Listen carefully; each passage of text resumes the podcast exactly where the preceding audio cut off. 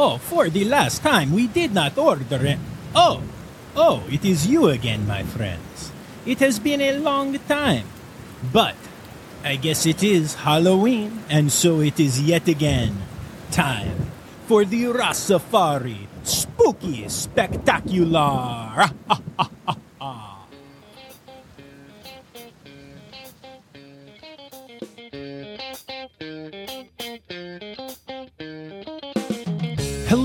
I'm John Rossi.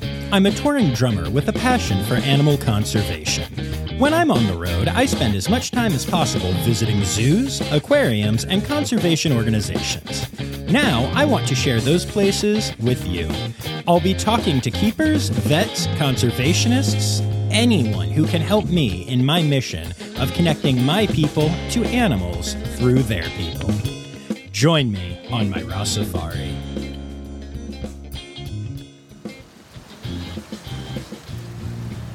Well, come in, come in. Come out of the cold. I can't believe I made you wait for the entire intro to come into my place. Ah, there we go. Isn't that better? I know why you are here. And it's not to hear me talk in that dumb accent anymore, but hey, it's Halloween, so thanks for indulging me, y'all. And welcome to a very special bonus episode of the Rossafari Podcast's Spooky Spectacular. In my first year, I dropped three full episodes all about cool, spooky, Halloweeny type things around this time, and I love doing it so much that I absolutely promised myself after being on the road last year and not able to do it that I was going to do a spooky spectacular this year again. Unfortunately, as most of you who listen know, I have an absolutely crazy life. Uh, recently got married, currently in grad school, with a huge paper due in um, basically a day now. And instead, I'm sitting here doing voices and finding sound effects to be an idiot for y'all. So uh, I wanted to do something. And so basically, what I am doing here is I am bringing you a minterview, as I like to call my tiny interviews, with Tiffany James of Zoo Knoxville, who y'all know. She's been on the pod a bunch of times. And I asked her if she had any spooky stories. And she said she certainly did. So uh, I'm here to share them with you all.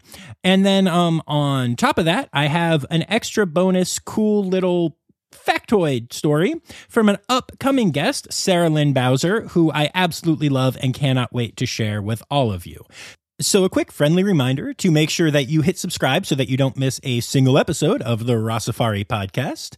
And also, uh, you know, you can check out the website, rossafari.com. Make sure you're following along on socials at Rossafari. Uh, if you could rate or review the podcast, it always helps us out. So, that's really cool. And if you'd like to support the pod, patreon.com slash Rossafari. Uh, so, without further ado, let's get to some spooky stories.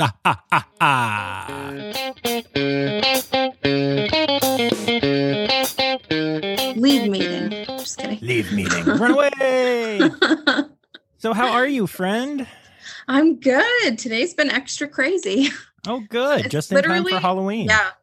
Everything in our zoo is breaking. I swear it's haunted. Like just the most random things. The freezer died, so then they had to get in a freezer trailer, and then that died. And then something broke in the greenhouse, and then there were tortoises all over the zoo. We had an Aldabra tortoise in the rhino barn. Wait, just- wait, wait, wait, wait. Why were there tortoises all over the zoo?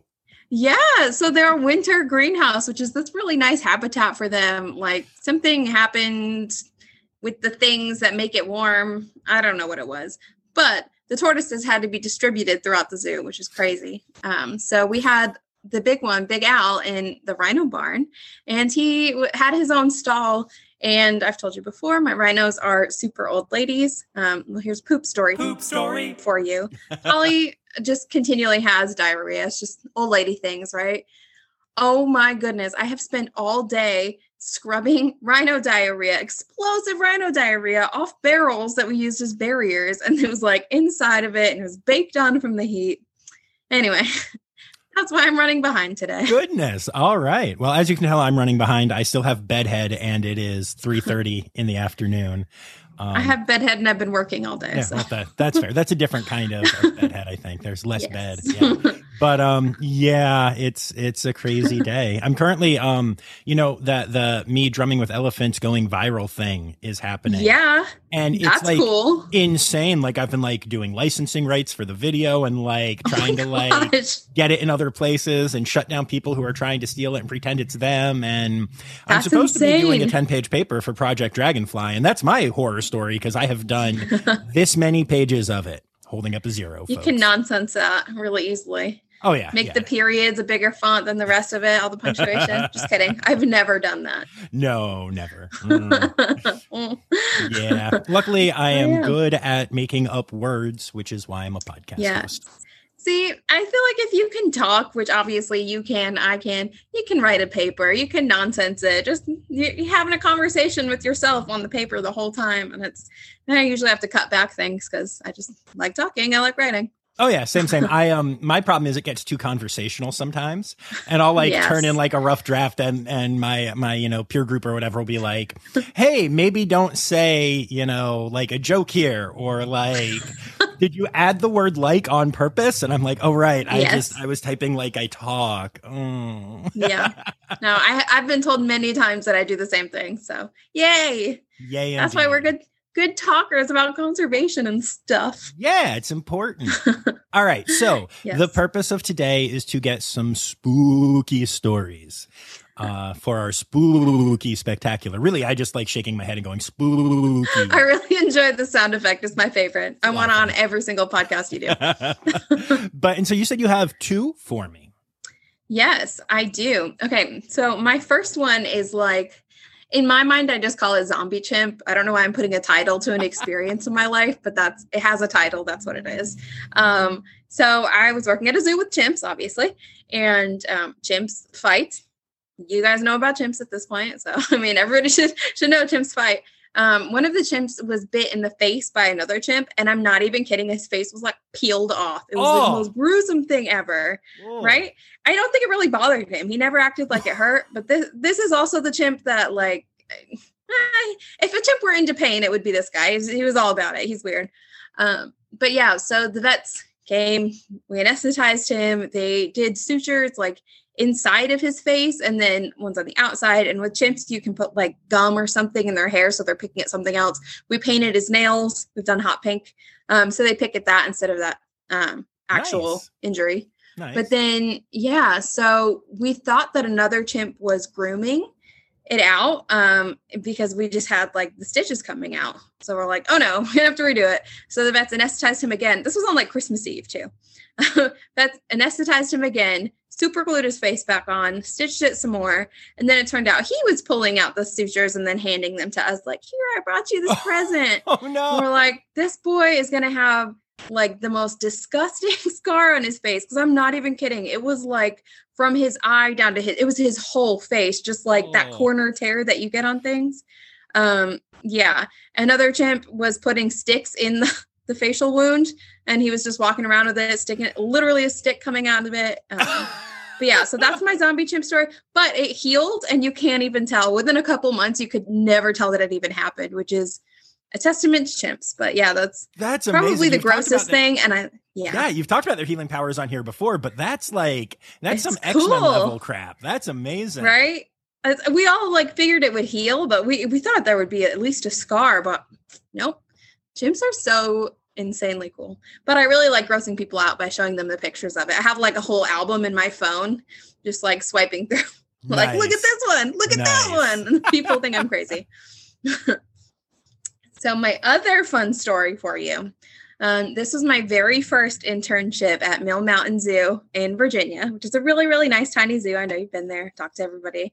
Um, so I got to work with the snow leopards, which was Ooh. awesome. So I never, never really knew I would like big cats. I'm really allergic to them, which I learned there, um, which I mentioned in the last podcast. But um, yeah, so Bali, the younger male, he would just like hide like a ninja. It was insane. So you'd like be looking around for him, like, you know, he's there, just trying to find him. You saw his grandma. She was this really cute old lady, snow leopard. She'd sit there with her tail in her mouth. And then we'd be like looking around. And he, one time he was sitting on the post directly above our heads. And he was so still. And it was such an obvious spot, but we couldn't see him because why would you assume that a snow leopard would fit on this teeny tiny, like, four inch post. Um, and then he just jumped down, and I swear he just got kicks out of scaring the crap out of us. One time he like jumped at the fence, and I fell into bamboo. Like he would just appear out of nowhere, and I still to this day have no idea how he was such a ninja. But yeah, that's my my ghost snow leopard story. So maybe not quite as exciting as zombie chimp, but still was spooky. Those are good. I like spooky. Spooky is good. spooky is good. Yes. Awesome. Basically, well, every day at the zoo, there's something crazy that happens. So well, yeah, terrifying all the time. Yeah. My favorite question that I asked early on that I've stopped asking is, uh, so what is a normal day like for you? there is none. There is no such thing. yeah. One of the many things I had to learn. Yeah. Yes. Awesome. Well, thanks for taking yeah. the time to do this. Yeah, to be honest, that poop is probably the scariest thing I've seen in my career, though. I'm going to send you a picture of it just so you can like suffer with me. Amazing. But holy smokes, so much diarrhea. Whoa. Amazing. yes. Now I have to go feed all my animals and go do the thing. But there's no more diarrhea to clean. Good luck. You know, if you don't feed them, they don't have diarrhea. I'm just saying. Oh, is that how that works? Yeah, probably shouldn't do that though. Well, I mean, I guess that would be bad. They're already past life expectancy. Just kidding. They get everything. they, they can eat my lunch. I love them so much. Okay. Amazing. Thanks, Tiffany. Bye. Goodbye. And yes, my friends, as an undead creature, I have lived many, many years. Many lifetimes, in fact. But I have never seen anything as horrific as the pictures Tiffany sent me. Anyway, now we turn to Sarah Lynn Bowser and her ghost story. Story? Barn owls might be responsible for a lot of ghost stories. Barn owls have been called ghost owls, hobgoblin owls, and even demon owls. But of course, none of those names are accurate. We have to remember that barn owls are nocturnal and they have very bright white feathers. And when those feathers reflect moonlight, it can give them a very ghostly appearance. Combine that with the fact that they really like to hunt in open areas like cemeteries and the fact that they sound like this. It's easy to see how you might confuse a barn owl with a ghost, which is why barn owls might be responsible for a lot of ghost stories.